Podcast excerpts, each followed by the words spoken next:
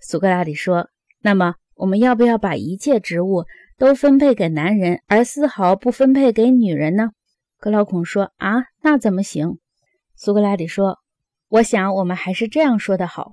有的女人有搞医药的天赋，有的没有；有的女人有音乐的天赋，有的没有。”格劳孔说：“诚然。”苏格拉底说：“我们能不能说，有的女人有运动的天赋，爱好战斗；有的女人天性不爱战斗，不爱运动？”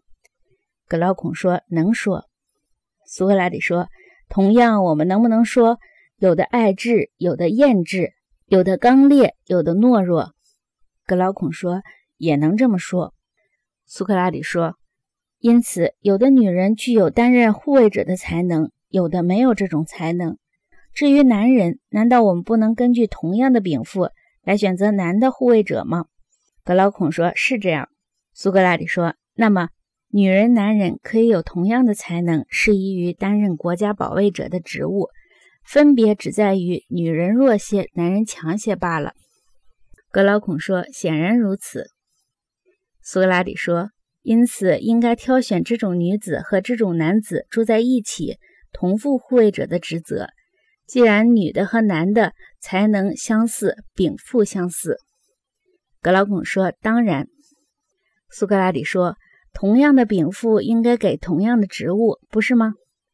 格劳孔说：“是的。”苏格拉底说：“话又说回到前面，我们同意给护卫者的妻子们以音乐和体育上的锻炼，并不违背自然。”格劳孔说：“毫无疑问。”苏格拉底说。因此，我们的立法并不是不切实际的空想。既然我们提出的法律是合乎自然的，看来倒是当前流行的做法是不自然的。格劳孔说：“似乎如此。”苏格拉底说：“那么，我们所要考虑的问题是，我们的建议是否行得通？如果行得通的话，他们是不是最好的？”格劳孔说：“是这个问题。”苏格拉底说：“我们已经同意是行得通的，不是吗？”格劳孔说：“是的。”苏格拉底说：“那么我们要取得一致意见的次一个问题是，我们的建议是不是最好的？”格劳孔说：“显然是的。”苏格拉底说：“好，为了培养护卫者，我们对女子和男子并不用两种不同的教育方法，尤其是因为不论女性和男性，我们所提供的天然禀赋是一样的。”格劳孔说：“应该是同样的教育。”